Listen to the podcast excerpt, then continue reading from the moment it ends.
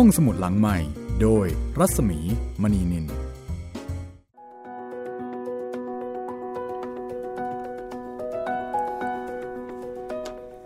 สวัสดีค่ะ ต้อนรับคุณผู้ฟังเข้าสู่ห้องสมุดหลังใหม่นะคะ กลับมามีเวลาสำราญร่วมกันอีกครั้งหนึ่งค่ะ ที่นี่วิทยุไทย PBS นะคะ สวัสดีครับ พี่หมีครับ สวัสดีครับ คุณผู้ฟังทุกคน สวัสดีคุณจิตเตรนค่ะ ทักทายไปถึงคุณผู้ฟังทุกที่ทั่วไทย ทั่วโลก ทุกแพลตฟอร์มนะคะ ครับผม ทุกแพลตฟอร์มเลยไม่ว่าจะเป็น w w w t h a i PBS Radio com ทางแอปพลิเคชันไทย PBS Radio ทางพอดแคสต์ห้องสมุดหลังไมค์แล้วก็ทาง YouTube Channel Thai PBS Radio ด้วยนะครับ วันนี้ไซอิ๋วมาถึงตอนที่ 90 แล้ว โอ้โห ตอนที่ 90 จะเรียกว่า ปลายทางนี่อยู่ไม่ไกลแล้วครับพี่ก็อีกไม่นานนะคะ ครับผมก็จะถึงจุดหมายปลายทางของพระถังซัมจั๋งแล้วก็เป็นจุดหมายปลายทางของเรื่องไซอิ๋วแล้วก็ของเราด้วยค่ะครับ เราเดินทางติดตามการประจนภัยนะคะ ของพระถังซัมจั๋งเฮงเจียป้วยไก่สัวเจ๋งมายาวนานพอสมควรทีเดียวค่ะโอ้ถ้านับเป็นเวลาเล่าของพวกเรานี่ก็ประมาณ2-3เดือนไปแล้วนะพี่ ประมาณ 3 เดือนครับผม3-4 เดือนด้วยซ้ำนะครัคะบก็พอๆกับนิยายกำลังภายในเรื่องหนึ่งเลยทีเดียวอืมวันนี้ก็มาฟังกันต่อกับตอนที่ 90 ค่ะเอ่อเกี่ยวกับเรื่องของพระถังซัมจั๋งนี่นะคะ ถ้าเกิดว่าคุณผู้ฟังท่านไหนที่ฟังแล้วอินเนี่ยแนะนำให้อ่านเล่มนี้ค่ะถังซัมจั๋งจดหมายเหตุการเดินทางสู่ดินแดนตะวันตกของมหาราชวงศ์ถัง โอ้โห อันนี้เป็นบันทึกนะคะของพระถังซัมจั๋งตัวจริงอืมครับคือท่านเจ๋งมากๆอะ่ะลำพังแค่การเดินทางเนี่ยก็ลำบากแล้วนะคะครับเดินทางไปกลับ แล้วก็สามารถที่จะเอาชีวิตรอดได้ แล้วก็อัญเชิญพระไตรปิฎกกลับมาที่จีนด้วย ท่านยังบันทึกแล้วก็เขียนเรื่องราว สุดยอดจริง ๆ นะคะสำหรับพระภิกษุเฮียนจังหรือว่าเสวียนจ้างเมื่อพันกว่าปีที่ผ่านมาค่ะ ครับ แล้วก็ฉบับนี้นะคะ คนแปลน่าทึ่ง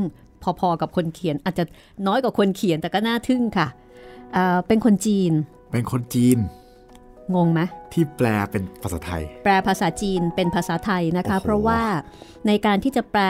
จดหมายเหตุของพระถังซัมจั๋งเนี่ยครับจำเป็นอย่างยิ่งที่จะต้องเป็นผู้รู้ภาษาจีนอ๋อเพราะเอ่อภาษาที่ใช้ในเรื่องเนี้ยเป็นภาษาโบราณครับผมเมื่อพันกว่าปีที่ผ่านมา เอาง่าย ๆเลยนะ ถ้าสมมุติว่าเราจะแปลอ่าวรรณกรรมที่เขียนขึ้นในสมัยสุขโขทัยครับผม ด้วยตัวหนังสือด้วยภาษาที่ใช้กันในยุคนั้นเนี่ย คุณจิตรินคิดว่าคนทั่วไปจะแปลได้ไหมอย่างเราอย่างเงี้ย อย่างเรานี่ไม่รอดแน่นอนครับ เราเจอสักสองสามประโยคนี่เราก็มึนแล้วใช่ไหมครับผม นี่ขนาดเราอ่านจากสำนวนปลายสมัยรัชกาลที่ 5 นะครับ สำนวนของในติ่นแล้วก็เทียนวันเนี่ยเรา เรายังต้องประชุมกันในระหว่างการจัดอยู่หลายครั้งว่าเอ๊ะตกลงตอนนี้นี่หมายถึงอะไรเออมันะคะพูดว่าอะไรกันแน่พูดนว่าอะไรนะหมายความว่ายังไงนะครับคำนี้ แต่อันนี้เนี่ยเป็นภาษาที่ย้อนหลังไปพันกว่าปี เพราะฉะนั้นคนไทยแม้ว่าจะมีความรู้ในภาษาจีนที่ดีอย่างไร ก็แปลลำบากเหมือนกันครับนะคะผมเอ่อผู้แปลเนี่ยคือซิว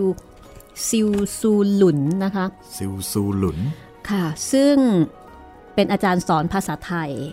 แต่เป็นคนจีน แต่เป็นคนจีนค่ะ สอนภาษาไทยอยู่ที่มหาวิทยาลัยภาษาต่างประเทศปักกิ่งนะคะ อ๋อ คือสอนภาษาไทยในต่างประเทศ ใช่ค่ะครับเคยมาผมศึกษาเพิ่มเติมด้านภาษาและวรรณคดีที่จุฬาลงกรณ์มหาวิทยาลัยด้วยอ๋อนะคะครับผมแล้วก็สำเร็จเอกภาษาไทยระดับปริญญาตรี จากมหาวิทยาลัยภาษาต่างประเทศในปักกิ่งก็คือเออทำงานเกี่ยวกับเรื่องของภาษาไทยมาโดยตลอดครับท่านก็แปลจากภาษาจีนเนี่ย เป็นภาษาไทย สนุกมากนะคะ เล่มนี้ แล้วก็เป็นเล่มที่หนามากค่ะ ศิลปะวัฒนธรรม ฉบับพิเศษเป็นผู้จัดพิมพ์นะคะ เป็นหนังสือที่มีความหนาห้าร้อยกว่าหน้า อันเนี้ยโอ้โหเป็นเป็นผลงานของพระถังซัมจั๋งตัวจริง 500 กว่าหน้านี่พอๆกับไซอิ๋วเล่มหนึ่งเลยนะครับ ใช่ค่ะ แล้วก็เอ่อเล่มนี้เนี่ยก็ได้พูดถึง ความสำคัญนะคะของบันทึกจดหมายเหตุการณ์เดินทางของพระถังซัมจั๋งครับที่ใช้ชื่อว่าถังซัมจั๋งจดหมายเหตุการณ์เดินทางสู่ดินแดนตะวันตกอืมของมหาราชวงศ์ถังนะคะดินแดนตะวันตกในที่นี้ก็หมายถึงอินเดียหมายถึงอินเดียคือตะวันตกของจีนครับผมภาษาอังกฤษใช้คำว่า records on the western regions of the of the Great Tang Empire อ๋อ เขียนขึ้นเมื่อปีคริสต์ศักราช 646 ค่ะครับนับจนถึงปัจจุบันนะคะถึงปีนี้เนี่ย 1,373 ปี โอ้โห เป็นพันปี แล้วก็บันทึกเล่มนี้เป็นหนังสือสำคัญทางพุทธศาสนา ทั้งของจีนแล้วก็ของโลกด้วยนะคะ ครับผม คือจีนเนี่ย ได้ชื่อว่าเอ่อเป็นประเทศที่ รักษาพระไตรปิฎกเอาไว้ได้ครบถ้วน แล้วก็สมบูรณ์มากครับแม้ว่าจีนจะมิใช่ดินแดนอันเป็นที่กำเนิดของพุทธศาสนาก็ตามครับ แล้วก็เอ่อจดหมายเหตุนี้เนี่ยนอกเหนือจากประโยชน์ที่ทำให้รู้ว่าพระถังสำจั๋งเดินทางอย่างไรแล้วนะคะ คุณอุปการอีกอย่างหนึ่งก็คือว่าทำให้รัฐบาลเออขออภัยทำให้คนจีนในสมัยนั้น ได้รู้ว่าโลกภายนอกเนี่ยเป็นยังไงอืมมันเป็นการเปิดเบิกเนตรเหมือน Discovery Discovery สมัยนั้น ครับผม อย่างนั้นเลยแหมยังกับเป็นคริสโตเฟอร์โคลัมบัสทำนองนั้นนะคะ เพราะว่าเอ่อพระถังซัมจั๋งเนี่ย ท่านเขียนถึงแว่นแคว้นต่างๆ อย่างละเอียดถึง 138 แว่นแคว้นโอ้โหคุณคิดดูสิ ครับ แล้วก็ในจำนวนนี้นะคะมี 110 แคว้น ที่พระถังซัมจั๋งเนี่ยได้เดินทางไปรู้เห็นด้วยตาตัวเอง อ๋อ ก็คือผ่านไปจริงผ่านไปจริง ๆ เนี่ยนะคะ 110 แคว้นๆครับ ส่วนอีก 28 แคว้นเนี่ยเขียนขึ้นจากคำบอกเล่า ก็คือออพอไปแล้วก็อาจจะมีคนบอกว่า เออเนี่ยไอ้แคว้นข้างห้างๆเนี่ยมันก็เป็นอย่างงี้งี้อะไรเงี้ยท่านก็เอามาเขียน ครับ เพราะฉะนั้นจะมีเรื่องราวถึง 138 แว่นแคว้นนะคะ แล้วก็เป็นเป็นหนังสือที่เป็นประโยชน์มากค่ะ เพราะว่านักวิชาการนะคะได้ใช้หนังสือเล่มเนี้ยในการนำทาง เพื่อค้นหาที่ตั้งของมหาวิทยาลัยนาลันทามหาวิทยาลัยนารันทานี่คืออะไรครับจำได้พี่ใช่ไหมคะมหาวิทยาลัยนาลันทาคือมหาวิทยาลัย แห่งแรกของโลกอ๋อเดี๋ยวนะ ไม่แน่ใจว่าแห่งแรกของโลกหรือเปล่า แต่ว่าเป็นมหาวิทยาลัยทางด้านพุทธศาสนาที่สำคัญ แต่เก่าแก่แน่นอน อ่าเก่าแก่ เดี๋ยวนะ ไม่แน่ใจว่าของโลกหรือเปล่า แต่เอาเป็นว่า เป็นมหาวิทยาลัยของพุทธศาสนาอยู่ทางตอนเหนือของอินเดีย แต่ว่าถูกเผาไปอืมถูกทำลายครับผมเสียหาย แล้วก็มีการค้นหาว่านาลันทาเนี่ยจริง ๆ อยู่ตรงไหน และนอกจากนั้นนะคะการขุดค้นกรุงราชคฤห์ป่าอิสิปตนะมฤคทายวัน แล้วก็ซากกรุงกบิลพัทเนี่ยก็ได้อาศัยหลักฐานจากหนังสือเล่มนี้ค่ะอืมจากบันครับทึกของพระถังซัมจั๋งเนี่ยประกอบการค้นหา เพราะเหมือนกับท่านเนี่ยได้เขียนเล่าเอาไว้เมื่อพันกว่าปีที่ผ่านมา เพราะฉะนั้นมันเหมือนกับเป็นภาพถ่ายที่ถ่ายโดยใช้ตัวอักษรครับ แล้วก็พูดถึง เหตุการณ์บ้านเมืองในยุคนั้นว่าเป็นอย่างไร ก็ถือได้ว่าเป็นหลักฐานที่สำคัญมากนะคะครับทางประวัติศาสตร์ ทางโบราณคดี ใครสนใจอยากจะติดตามพระถังซัมจั๋งตัวจริง ก็ลองหาอ่านกันได้ค่ะ ถังซัมจั๋งจดหมายเหตุการเดินทางสู่ดินแดนตะวันตกของมหาราชวงศ์ถังศิลปวัฒนธรรมฉบับพิเศษนะคะ ซึ่งอ่าแป ลแล้วก็พิมพ์เป็นภาษาไทยฉบับสมบูรณ์ แต่ไม่แน่ใจว่ายังสามารถที่จะหาซื้อได้หรือเปล่า ครับผม เพราะว่าฉบับที่มีอยู่ตอนนี้เนี่ยก็ได้มาจากห้องสมุดนะคะคือมีคุณหมอท่านหนึ่งได้ซีร็อกก๊อปปี้มาให้ครับส่วนตัวจริงเนี่ยอืมไม่รู้ว่าจะมีการรีปรินท์ไหมของศิลปะวัฒนธรรมฉบับพิเศษครับ เพราะฉะนั้นเรื่องของพระถังซัมจั๋งนี่ถือว่าพิเศษมากนะคะ คือ เรื่องของพระถังซัมจั๋งตัวจริงเนี่ยก็ถือเป็นหลักฐานสำคัญระดับโลก ส่วนเรื่องของพระถังซัมจั๋งในจินตนาการครับ ก็กลายเป็นหนึ่งในสี่สุดยอดวรรณกรรมจีนอืมคือไม่ว่าจะเป็นตัวจริงหรือว่าในจินตนาการเนี่ยนะคะ สุดยอดทั้งสองด้านเลย ครับผม แต่ว่าบุคลิกดูเหมือนว่าใกล้เคียงกันค่ะ น่าจะอิงจากหลักฐานเอ่อจดหมายเหตุการณ์เดินทางของพระถังซัมจั๋งนี่แหละอืม สุภาพเรียบร้อย แล้วก็เป็นคนที่เอ่อรูปงาม รูปงามนะครับ ไปที่ไหนก็มีแต่หญิงอยากได้ แล้วก็ผู้ชายอยากกิน ใช่ครับ ผู้หญิงก็อยากได้ผู้ชายก็อยากกินนะคะ โดยเฉพาะพวกปีศาจทั้งหลายอะวันนี้จากเรื่องของพระถังซัมจั๋งตัวจริงนะคะ มาที่เรื่องของพระถังซัมจั๋งในวรรณกรรมค่ะ ตอนที่ 90 นะคะอ่ามาที่มาที่เมืองเมืองล่าสุดเนี่ยเขากำลังหาคู่กันเนาะใช่ครับพี่กำลังแบบลูกสาวกษัตริย์เมืองนี้กำลังจะเสี่ยงทายเลย เล่นตะกร้อ ใช่ครับพี่ แต่ว่าจะเป็นตะกร้อผ้า ตะกร้อผ้าครับค่ะเคลี้ยงมา โดนใครก็โชคดีไป ไม่ได้เตะมาใช่ไหมไม่ได้เตะครับพี่ ปรากฏว่า เตะแบบ กระโดดเตะอะเราเตะแบบตะกร้อกลับฟาดหลงเลย ใช่ ใครได้ไปนี่อาจจะขอคิดดูก่อนน็อกเอาละถ้าอย่างนั้นนะคะ เดี๋ยวเราไปกันเลยค่ะ ไปดูซิว่าบรรยากาศการหาคู่ตอนนั้นเป็นอย่างไรบ้าง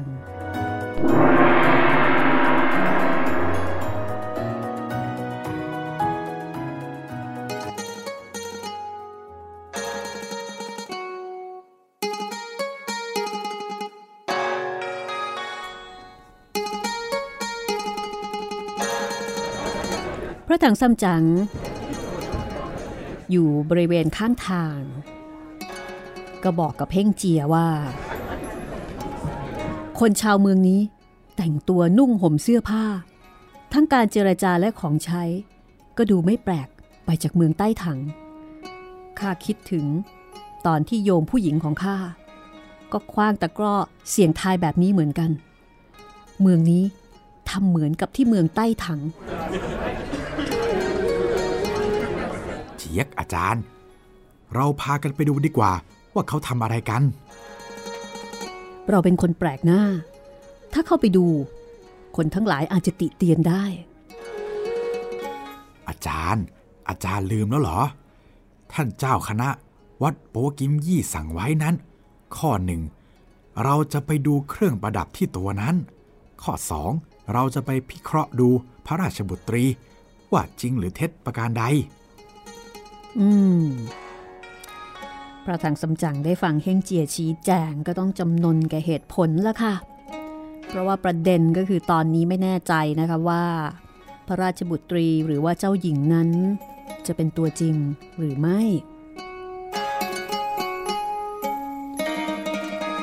จะกล่าวถึงพระเจ้าแผ่นดินโซจอก ครั้งก่อน พระองค์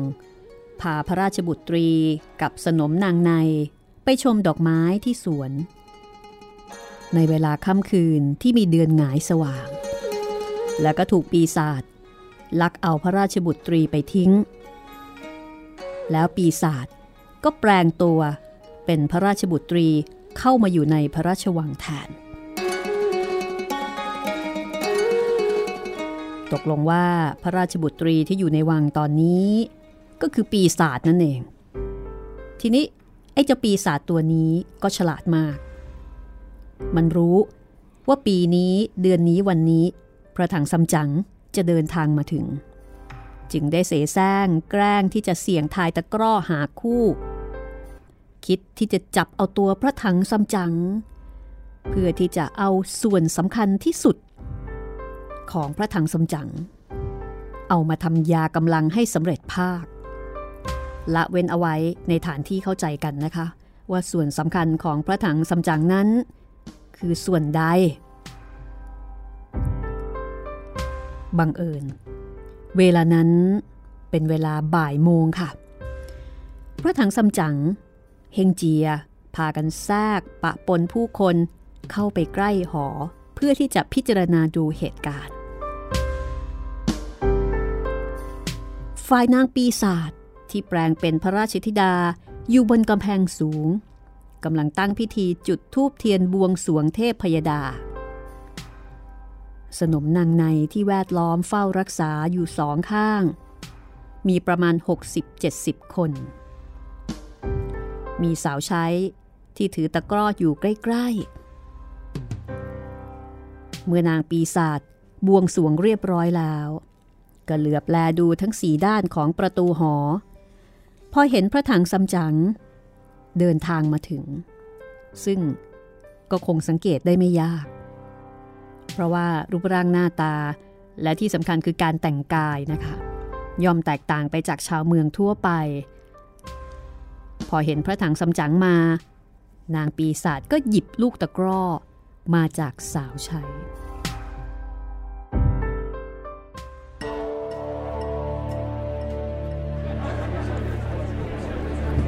จากนั้น ก็เล็งเป้าหมาย ไปที่พระถังซัมจั๋งแล้วก็คว้างไป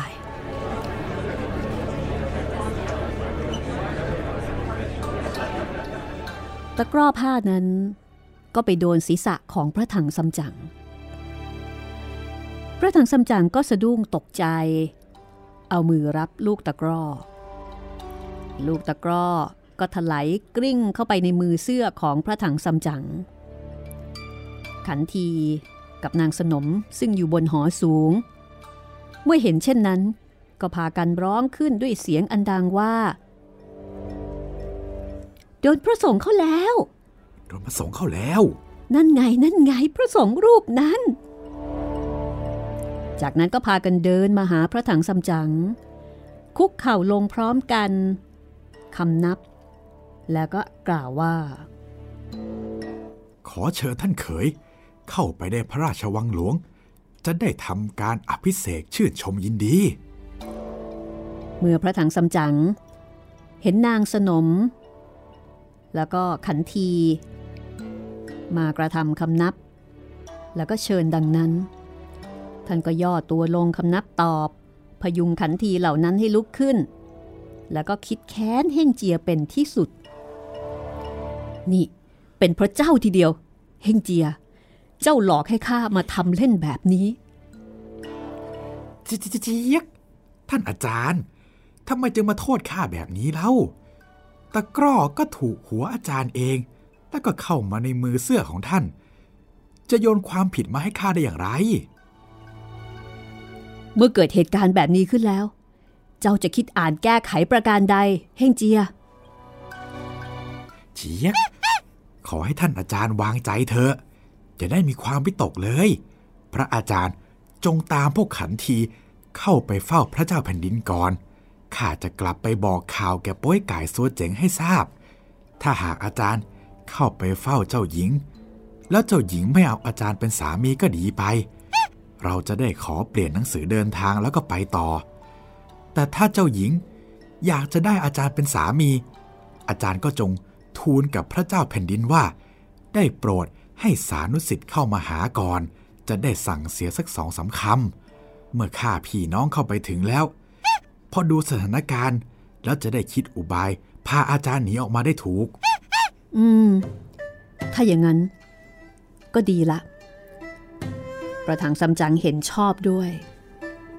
ตกลงกันตามนี้ เฮงเจียคำนับปลาพระถังซัมจั๋งกลับไปยังหอรับแขกข้างฝ่ายพระถังซัมจั๋งก็ต้องไปกับพวกขันที ซึ่งพากันห้อมล้อม เอาตัวพระถังซัมจั๋งไปยังหน้าหอ เจ้าหญิงซึ่งจริงๆก็คือปีศาจลงมาจากหอ ตรงเข้ามาจับมือพระถังซัมจั๋งแล้วก็พาขึ้นนั่งบนราชรถขันทีสาวใช้ก็เรียงราย แหกนำขบวนพาพระถังซัมจั๋งแล้วก็เจ้าหญิงตัวปลอมกลับเข้าพระราชวัง ฝ่ายขุนนางกรมวังก็รีบไปทูลพระเจ้าแผ่นดิน ว่าบัดนี้ เจ้าหญิงออกไปทำการเสี่ยงทายหาคู่ครอง แล้วก็ไปถูกพระสงฆ์รูปหนึ่ง ซึ่งบัดนี้ยังคอยรับสั่งอยู่ที่ประตู ฝ่ายพระเจ้าแผ่นดินเมื่อได้ทรงทราบเช่นนั้น ก็มีความขุ่นหมองในพระไทยแต่ก็ยังไม่ทราบว่า พระราชบุตรีจะคิดอ่านประการใด จึงรับสั่งให้นำเข้ามาเฝ้า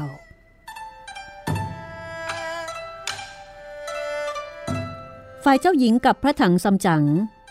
ก็พากันเข้ามาอย่างหน้าพระที่นั่งของพระเจ้าแผ่นดิน เมื่อกระทำคำนับเรียบร้อย พระเจ้าแผ่นดิน จึงมีรับสั่งถาม ท่านพระสงฆ์องค์นี้ ท่านมาจากประเทศใดจึงได้ประสบพบกับเจ้าหญิงดังนี้เนี่ย พระถังซัมจั๋งได้ฟังพระเจ้าแผ่นดินตรัสถามก็ย่อตัวถวายพระพร ถวายพระพรมหาบพิษอัตมาภาพอยู่ประเทศทิศบุรพาเนื้อเมืองใต้ถัง พระเจ้าแผ่นดิน รับสั่งให้อัตมาภาพไปยังไซที เพื่ออารัธนาพระไตรปิฎกธรรม เพราะว่าทางผ่านมายังเมืองของมหาบพิษอัตมาภาพจึงจะขอเข้ามาเปลี่ยนหนังสือเดินทาง บังเอิญเจ้าหญิง เสียงทายคว้างตะกร้อมาโดนอัตมาภาพ แต่อัตมาภาพ ก็เป็นชาวต่างแดน และรักษาพรหมจรรย์ หาได้คู่ควรแก่พระราชบุตรีของพระองค์ไม่ ขอพระองค์ได้ทรงโปรด ซึ่งโทษผิดของอัตมาภาพ และเปลี่ยนหนังสือทรงพระอนุญาต ปล่อยให้อัตมาภาพไปยังไซที เพื่ออารัธนาพระไตรปิฎกธรรม กลับไปยังบ้านเมืองของอัตมาภาพ อัตมาภาพจะทำการเคารพคุณของมหาปพิธอย่างหาที่เปรียบมิได้ ท่านเป็นพระสงฆ์มาจากประเทศไกลตั้งพันโยชน์ ได้มาถึงนี่ ก็คงจะเป็นวาสนาอันใหญ่ยิ่ง บุตรีของข้าอายุได้ยี่สิบปี ยังหาสามีไม่ได้เลย เพราะฉะนั้นจึงได้หาเลิกงามยามดี ออกไปยังหอกระทำการบวงสวงเทพพยาดาฟ้าดิน เสียงทายหาคู่ครอง ขว่างตะก้อออกไปถูกตัวท่าน แต่ยังไม่ทราบว่า นางจะคิดประการใดกันแน่ ฝ่ายเจ้าหญิงตัวปลอม ซึ่งยืนอยู่ในที่นั้น เมื่อได้ฟังพระเจ้าแผ่นดินตรัส ก็กราบทูลว่า ขอพระองค์ได้โปรด ตอนแรก ลูกได้เสี่ยงทายตะกร้อแพรเป็นสัญญา แต่บัดนี้เมื่อโดนพระสงฆ์ก็ต้องเป็นไปตามการตามสัญญาที่เสี่ยงทายไว้ ตามดีและชั่ว ลูกไม่อาจจะเปลี่ยนแปลงไปได้ สรุปว่าไม่เปลี่ยนใจ ขอให้เป็นไปตามกติกาที่บอกเอาไว้ ว่าถ้าตะกร้อนี้ไปโดนใคร ก็ต้องยึดเอาคนผู้นั้นเป็นสามี พระเจ้าเป็นดินได้ทรงฟัง ก็มีพระทัยยินดี รับสั่งให้ขุนนาง ฝ่ายโหนคำนวณหาเลิกยาม เพื่อที่จะได้กระทำการอภิเษกแล้วก็จะได้ออกหมายประกาศ ให้ทราบทั่วกัน ฝ่ายพระถังซัมจั๋งเมื่อได้ฟังดังนั้น ก็มิได้คำนับขอบคุณ ได้แต่ทูลขอให้พระเจ้าแผ่นดินปล่อยไป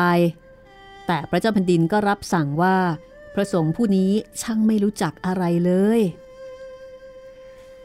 นี่ท่าน ข้าจะให้ราชสมบัติแก่ท่าน และให้ท่านเป็นลูกเขย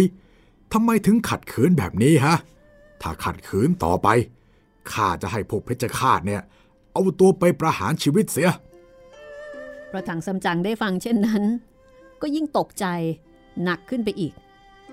เออแล้วแต่แล้วแต่พระองค์จะเห็นควรเถิด ถ้าเช่นนั้นอาตมาภาพไม่ขัดขืนแล้ว แต่ขอพระองค์ได้โปรด ให้ลูกศิษย์ทั้งสามของอัตมาภาพเข้ามาที่นี่ เพื่อที่ว่า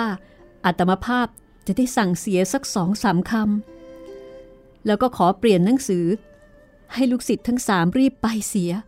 จะได้ไม่เป็นกังวล และทำให้เสียเวลาได้ แล้วสานุสิทธิ์ของท่านทั้งสามเนี่ย ตอนนี้อยู่ไหนฮะ ตอนนี้ ลูกศิษย์ทั้งสามของอัตมาภาพ อยู่ที่หอรับแขกเมืองพ ระเจ้าแผ่นดินก็เลยรับสั่งให้ขุนนางออกไปนำลูกศิษย์เข้ามารับหนังสือเดินทางไปก่อน ส่วนพระถังซัมจั๋งนั้น ต้องอยู่ที่นี่ เพื่อที่จะเข้าพิธีอภิเษกพระถังซัมจั๋งก็เลยต้องยืนเฝ้าอยู่ที่นั่น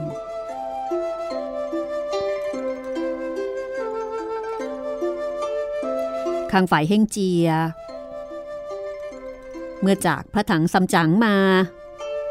ก็เดินพราง หัวเราะพราง เข้ามายังหอรับแขกโกยไก่สัวเจ๋งก็พากันออกมาต้อนรับ อ้าว พี่เฮกเจีย พี่กลับมาแล้วทำไมไม่เห็นอาจารย์มาด้วยเราแม่พี่ชอบใจอะไรเหรอจึงได้หัวเราะมาแบบนั้นนะฮะเจเจียกก็อาจารย์นะสิ มีความสำราญของท่านแล้ว เอสำราญอะไรของท่านล่ะฮะ เจี๊ยก พี่กับอาจารย์น่ะ เดินเข้าไปในพระราชวัง พอถึงที่หอสูงก็บังเอิญ เจ้าหญิงออกมาอยู่บนหอนั่น แล้วก็ทิ้งตะกร้อแพร เสี่ยงทายหาคู่ บังเอิญไปถูกอาจารย์เข้า พระอาจารย์ก็เลยถูกพวกขันทีกับสาวใช้ แห่ไปไว้ในพระราชวัง จะอภิเษกเป็นราชบุตรเขย อย่างเนี้ยจะไม่สำราญได้อย่างไรเล่าป้วยไก่ได้ฟังดังนั้นก็ถึงกับกระทืบเท้า ทุบอก แล้วก็บอกด้วยความเสียดาย แหมน่าเสียดายจริง ๆ เลย ถ้าข้าไปด้วย แล้วเกิดเจ้าหญิงเนี่ยคว้างตะกร้อมาโดนข้าแหมนางก็จะต้องเอาข้าเป็นสามีตามกติกา แบบนั้นน่ะ ก็คงจะมีความสุขสำราญไม่น้อยทีเดียว สัวเจ๋งได้ฟังดังนั้น ก็เข้าหยิกแก้มโป้ยกายแหมพี่โป้ยกาย ไม่ละอายแก่ใจเลยพูดออกมาได้แบบนั้นน่ะ มีหน้ามาอวดอ้าง พูดจาว่าอยากจะได้ ผู้หญิงที่รูปงาม หาเรื่องพูดโยกโยให้เนิ่นช้าไม่เข้ากาเลยเฮ้ยไอ้หน้าสีหมอก เจ้าน่ะไม่รู้จักของดี ในขณะที่โป้ยกายกับสัวเจ๋ง กำลังเหมือนกับว่ากำลังต่อปากต่อคำกันอยู่ เฮงเจียก็เลยบอกว่าให้รีบเก็บข้าวของ เผื่อว่าถ้าอาจารย์เรียกให้เข้าไปในวัง จะได้ช่วยกันป้องกันรักษาอาจารย์ พอเฮงเจียพูดแบบนี้ป้ยกายก็เลยสงสัย เอ้พี่ พี่พูดแบบนั้นจะไม่ผิดไปหรอ พระอาจารย์นั้นน่ะได้เป็นพระราชบุตรเขยของพระเจ้าแผ่นดินแล้ว เป็นที่สุขสำราญไม่ใช่หรอไม่ใช่ทางป่าทางเขา มันจะมีพูดผีปีศาจอะไรที่ไหน จึงจะต้องไปพิทักษ์รักษาเธอทำไม ในขณะที่โป้ยกายกำลังพูดอยู่นั้น ขุนนางรับแขกหน้าหอก็เข้ามาบอกว่า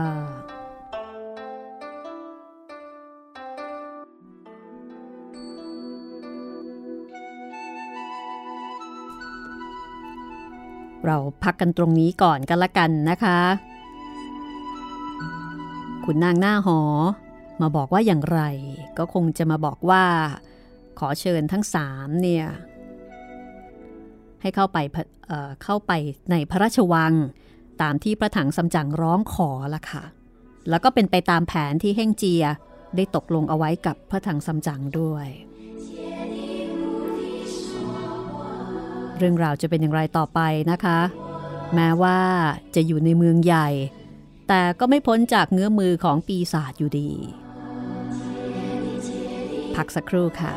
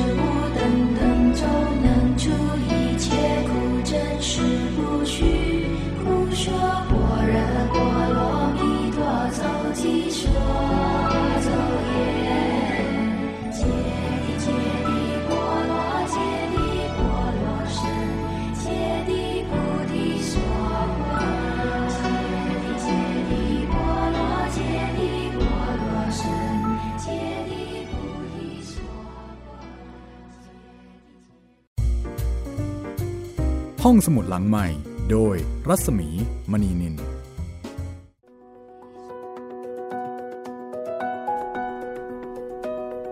มาถึงช่วงที่2นะคะของห้องสมุดหลังไม้ไซอิ๋วตอนที่ 90 ค่ะอ่ามีคุณผู้ฟังท่านหนึ่งนะคะ บอกว่าคือคุณผู้ฟังท่านนี้เนี่ยประสบอุบัติเหตุอืมแล้วก็เดินไม่ได้นะคะ ก็เลยต้องหยุดทำงาน เป็นแฟนรายการนี่แหละค่ะ ครับผม ก็ คุณผู้ฟังท่านนี้บอกว่า ตอนเนี้ยฟัง YouTube ของอาจารย์เหม ครับผม ฟังวนไปวนมาหลายรอบแล้ว โอ้โห ขอบคุณมากเลยครับ เอ๊ะเราเราเราอัปเดตนี่ครบแล้วกำลังจะครบในไม่ช้าครับผม อ๋อกำลังจะครบใช่ไหมใช่ครับตอนนี้คืออัพทุกวันวันละหนึ่งตอนครับเออคุณผู้ฟังท่านนี้บอกว่าวงเล็บมานะ น่าจะอัปเดตวันละหลาย ๆ ตอนหน่อย โอ้โหไม่ไม่ไหวครับ อาจจะอาจจะต้อง ในในโอกาสหน้าๆนะครับ ตอนนี้นี่ขอเป็นวันละหนึ่งตอนก่อนครับ คือคือเป็นช่วงเวลาที่ต้องอยู่นิ่งๆ แล้วก็ไม่สามารถที่จะทำงานได้นะคะครับ เพราะฉะนั้นอ่าคุณผู้ฟังที่คือไม่สบายอะคนที่ไม่สบายก็ต้องงดเว้นภารกิจอื่นใดทั้งปวง เพราะฉะนั้นการฟังก็จะเป็นอีกสิ่งหนึ่งนะคะ ที่ทำให้ ทำให้มีความสุขแล้วก็ผ่อนคลาย อันนี้เข้าใจได้เลยนะคะ ห้องสมุดหลังใหม่เนี่ยก็จะเป็นสิ่งที่ผู้ป่วย อาจจะเป็นผู้ป่วยที่ผ่าตัด ต้องใช้ชีวิตอยู่บนเตียงนะคะทำกิจกรรมอย่างอื่นไม่ได้ หรือที่ผ่านมาเนี่ยเจอผู้ป่วยที่ผ่าตัดตา ผ่าตัดต้อ คือมีปัญหาในเรื่องของการใช้สายตาคุณจิตริน ครับผม ดูมือถือไม่ได้ อ่านหนังสือไม่ได้ เพราะฉะนั้นอืมต้องฟังค่ะ เพราะว่าสื่อเสียงเนี่ยมันเป็นสื่อที่เรียกร้องความสนใจน้อยที่สุดเลยครับ แค่ฟังเปิดเอาไว้แค่นั้นเองนะคะ เดี๋ยวมันเข้าหูเอง ใช่ มันไม่เหมือนกับมือถือ มันไม่เหมือนกับหนังสือ ซึ่งเราต้องใช้เวลาอยู่กับมัน แล้วเราไม่สามารถที่จะทำอย่างอื่นได้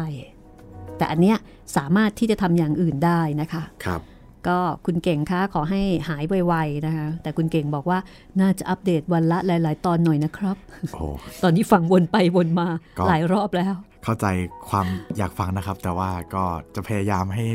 ให้ทำให้ดีที่สุดแล้วกันนะครับ ก็คุณเก่งลองมาฟังเออตอนอื่นๆ เรื่องอื่นๆนะคะ ในเว็บไซต์ดูบ้าง หรือว่าฟังเรื่องอื่นๆ ของวิทยุไทย PBS ก็ได้นะคะ ครับผม แล้วก็ฝากไปถึงคุณผู้ฟังค่ะ ที่อาจจะมี ญาติมิตร พี่น้อง เพื่อนฝูง ครอบครัวนะคะ เป็นผู้ป่วยติดเตียง หรือว่าเป็นคนที่ไม่สะดวกในการที่จะทำงานหรือว่าทำกิจกรรมอื่น ๆ ค่ะ แล้วก็เบื่อเซ็งไม่รู้ว่าจะทำอะไรดี ห้องสมุดหลังใหม่ก็น่าจะเป็นอีกพื้นที่หนึ่งนะคะ ที่จะทำให้เวลาของคุณเนี่ยผ่านไปอย่างมีคุณค่า มีความหมาย แล้วก็สนุกสนานเบิกบานมากยิ่งขึ้นค่ะ และเราก็มีหลากหลายเรื่องนะคะ ให้ได้เลือกติดตามกัน แล้วก็มีหลายแพลตฟอร์มด้วยก่อนนอกจากทาง YouTube แล้วนะครับ ยังมีทางเว็บไซต์ www.thaipbsradio.com ทางแอปพลิเคชันไทย PBS Radio แล้วก็ทางพอดแคสต์นะครับ ห้องสมุดหลังใหม่ด้วยนะครับ ก็ทักทายไปถึงคุณผู้ฟังที่ฟังผ่านเอ่อการลิงก์เชื่อมสัญญาณนะคะ ไปยังทั่วประเทศซึ่งก็จะมีอยู่หลายที่ ยินดีต้อนรับเข้าสู่ห้องสมุดหลังใหม่นะคะก็สถสถานีที่เชื่อมสัญญาณเราไปนี่ก็มากมายเหลือเกินครับพี่ ถ้ากล่าวก็คงจะหมดเวลาชั่วโมงก่อนนะครับ ทักทายไปถึงทุกทุกจุดที่เชื่อมสัญญาณไปค่ะ ขอให้ฟังยังมีความสุขนะคะ แล้วก็ในช่วงนี้ก็เป็นช่วงเวลาที่คุณคุณสามารถจะโหวต แนะนำว่าคุณอยากจะฟังเรื่องไหนนะคะ ก็ส่งมาได้ทาง inbox ของเพจไทย PBS Radio หรือเพจรัศมีมณีนิลนะคะสองที่ค่ะ ส่งมาได้เลยโอ้ตอนนี้นี่มีหลายเรื่องนะคะ ครับผม ที่อยู่ในรอบสุดท้าย เออ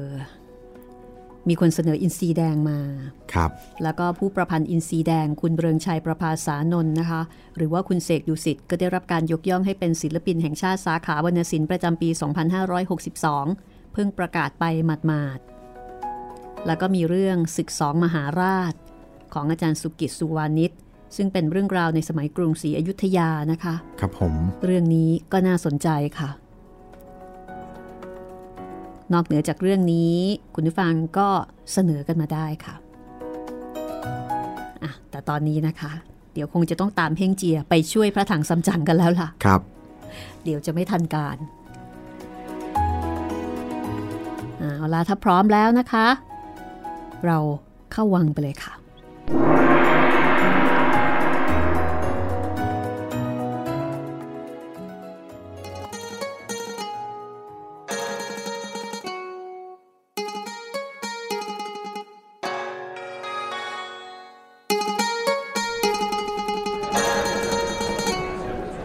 นางรับแขกหน้าหอเข้ามาบอกว่า มีรับสั่งให้ขุนนาง มาเชิญท่านทั้งสามเข้าไปในพระราชวังโป้ยกายก็เลยถามว่า ทราบหรือไม่ว่ามีรับสั่ง ให้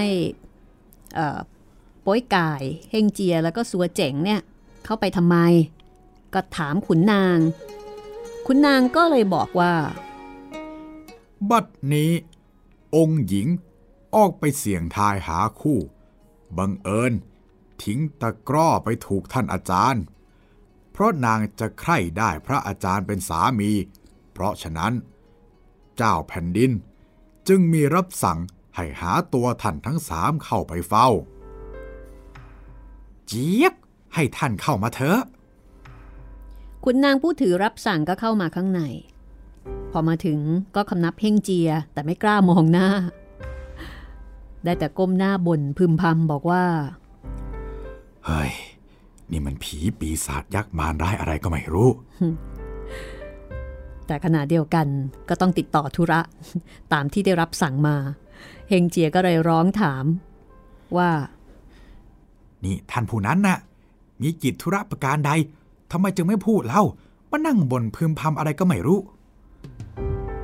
คุณนางผู้นั้นก็ตกใจใจเต้นตึกตัก เต้นรัวๆเลยทีเดียว สองมือ ถือเออพระราชสารนะคะลายพระหัตถ์จากพระเจ้าแผ่นดิน ขณะที่ปากก็พูดจาวุ่นวายเลอะเทอะว่าเออเออเจ้าเจ้าหญิงขอเชิญท่านไปประชุมข้าไม่มีอำนาจอะไรจะเขียนตีท่านหรอก ท่านไม่ต้องกลัว ค่อยๆพูดเถอะเจี๊ยกเขาจะกลัวเคี่ยนตีอะไร เขากลัวหน้าตาของเจ้าต่างหาก หน้าตาดุขนาดนั้น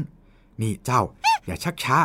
จงรีบรวบรวมข้าวของ แล้วก็จูงม้าเข้าไปหาอาจารย์กันเถอะ จะได้คิดอ่านกันต่อไปเฮงเจียป้วยไก่สัวเจ๋งทั้งสามคน ก็เลยพร้อมกันมากับขุนนางที่มาตาม แล้วก็เดินทางเข้าไปอยังพระราชวังใน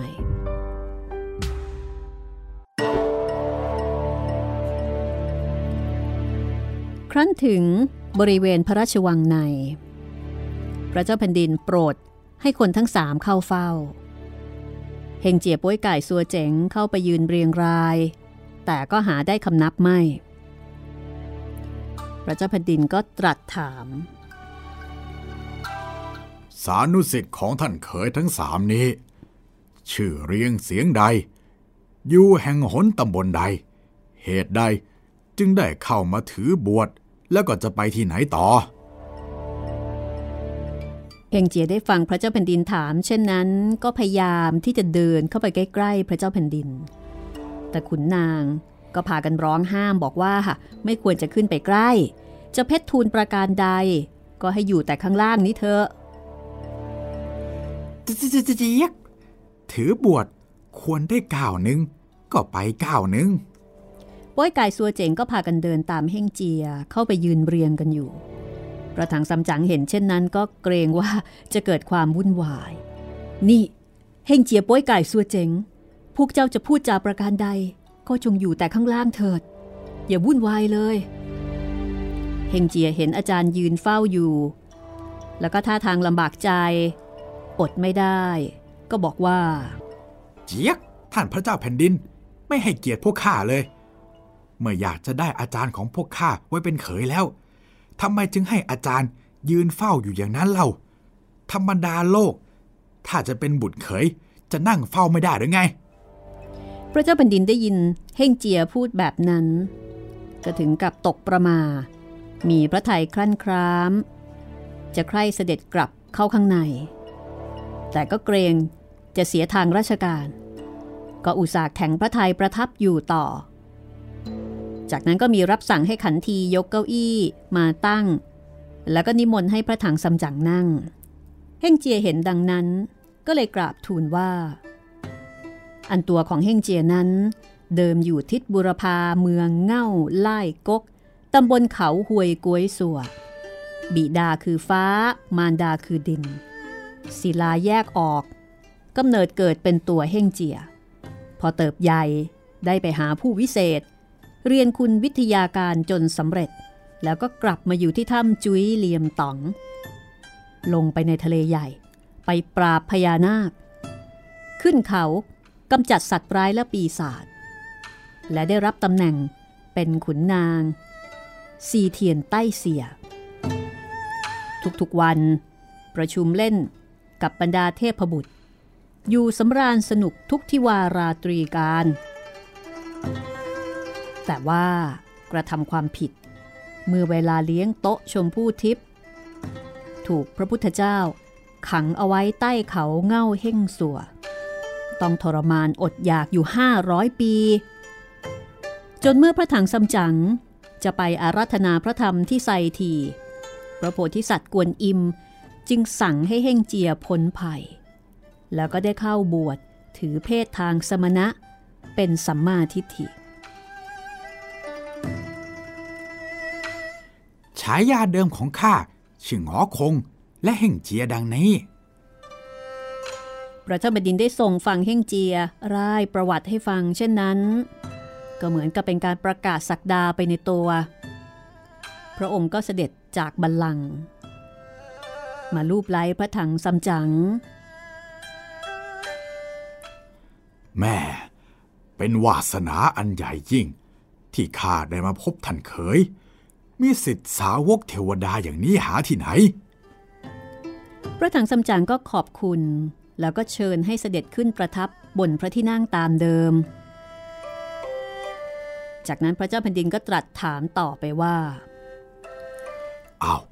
ท่านผู้ไหนเป็นสานุสิทธิ์ที่สองเราคราวนี้โป้ยกายก็ได้ถีประกาศสักดาของตัวเองบ้าง โดยบอกว่า ชาติปางก่อน เป็นมนุษย์ แต่ว่ามีจิตใจที่แก่กล้าไปด้วยราคะจริต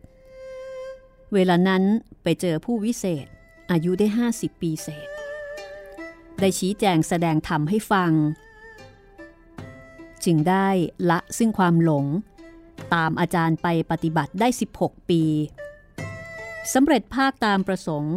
เหาะเหินเดินอากาศได้ ต่อมาเง็กเซียนฮ่องเต้ ทรงแต่งตั้งให้เป็นแม่ทัพเรือ พ่องง่วนโซยเป็นผู้บังคับการในลำแม่น้ำทีฮ้อ แต่ต่อมามีความผิด เมื่อเวลาเลี้ยงโต๊ะชมพู่ทิพย์เสพสุราทิพย์จนมึนเมา ไร้สติ แล้วก็ ไปล่วงเกินนางเทพธิดา ก็เลยถูกปรับโทษ ถอดจากขุนนางแม่ทัพ ลงมาเกิดในโลกมนุษย์ แต่บังเอิญไปเข้าท้องแม่สุกร หรือว่าแม่หมู ที่เขาฮกกิมสัวฆ่าสัตว์ตัดชีวิตกระทำการหยาบช้าต่างๆ จนได้มาพบกับพระโพธิสัตว์กวนอิม ซึ่งโปรดเทศนาชี้แจงโป้ยกายจึงได้กลับใจถือเพศบวชปฏิบัติทางสมณธรรม พบพระอาจารย์ก็คือพระถังซัมจั๋งจะไปอารัธนาธรรมที่ประเทศไซที ตัวข้าเนี่ย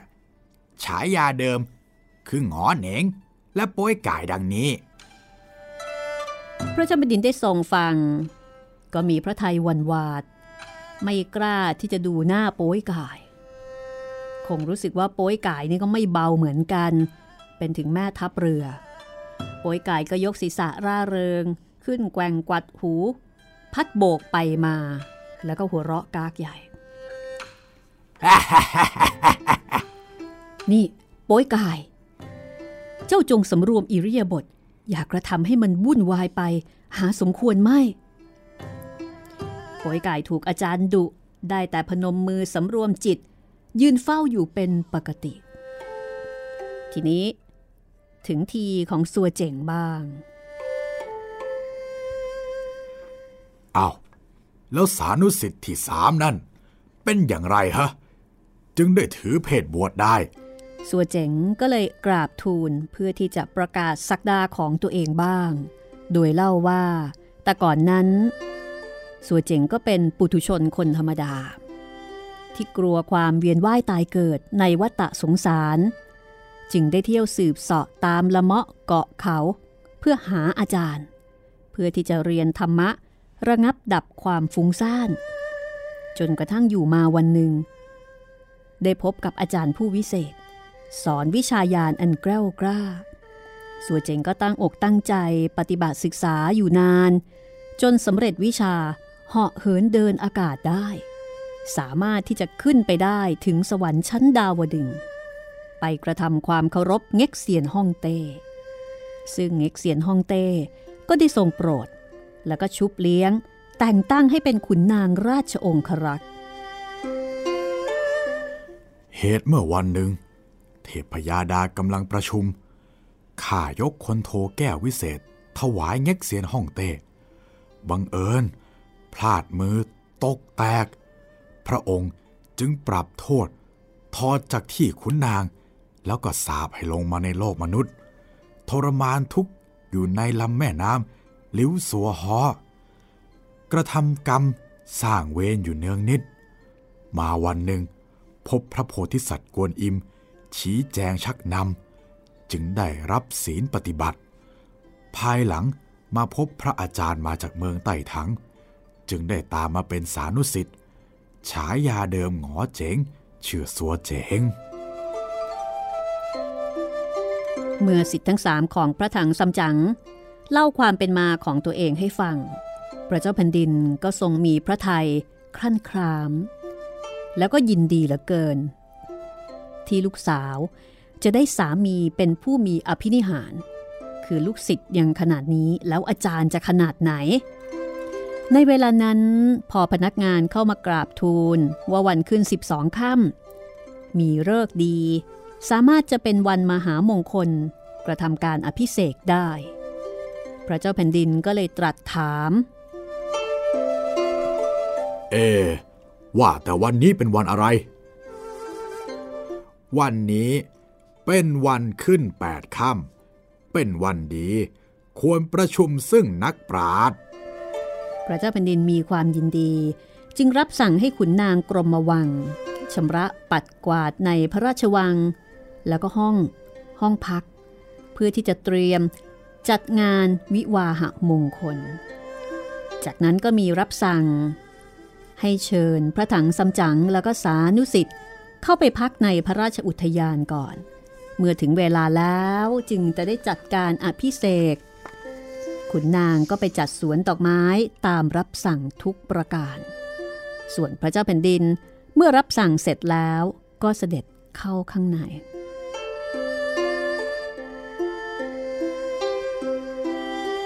ทางฝ่ายข้าราชการ ก็พากันไปจัดการตามรับสั่ง เมื่อเสร็จเรียบร้อย ก็นิมนต์พระถังซัมจั๋งกับลูกศิษย์เข้าไปพักในพระราชอุทยาน พอเวลาจวนค่ำเจ้าพนักงานก็จัดน้ำร้อนน้ำชามาถวายพระถังซัมจั๋งแล้วก็จัดเครื่องโต๊ะมาเลี้ยงสิทธิ์ทั้งสามโปยไก่เห็นดังนั้นก็ดีใจ แม่ วันนี้ต้องกินให้อิ่มเต็มที่เลย เครื่องโอชารสทั้งขาวและหวานที่จัดหาเลี้ยงไว้นั่นนะจากนั้นป้ยไก่ก็กินจนพุงกลาง พอกินเสร็จเรียบร้อย เจ้าพนักงานก็ปูลาดอาสนะที่นอนหมอนมุง้ง แล้วก็จุดโคมตะเกียงให้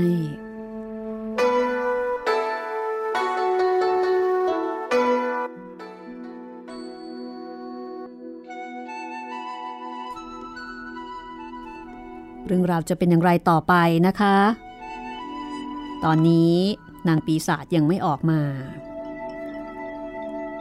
ก็คงจะต้องติดตามกันต่อกับตอนที่ 91 ละค่ะ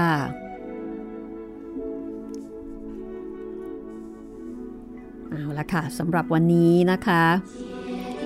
ก็ต้องบอกว่านอกเหนือจากเรื่องไซอิ๋วแล้ว ยังมีเรื่องอื่นๆอีกมากมาย รอให้คุณคลิกฟังค่ะ ที่ www.thaipbsradio.com แห่งนี้นะคะ แล้วก็อย่าลืมทางแอปพลิเคชันไทย PBS Radio ทางพอดแคสต์ห้องสมุดหลังไม้แล้วก็ทาง YouTube Channel ไทย PBS Radio ด้วยนะครับ วันนี้เราสองคนลาไปก่อนค่ะ สวัสดีครับ สวัสดีค่ะ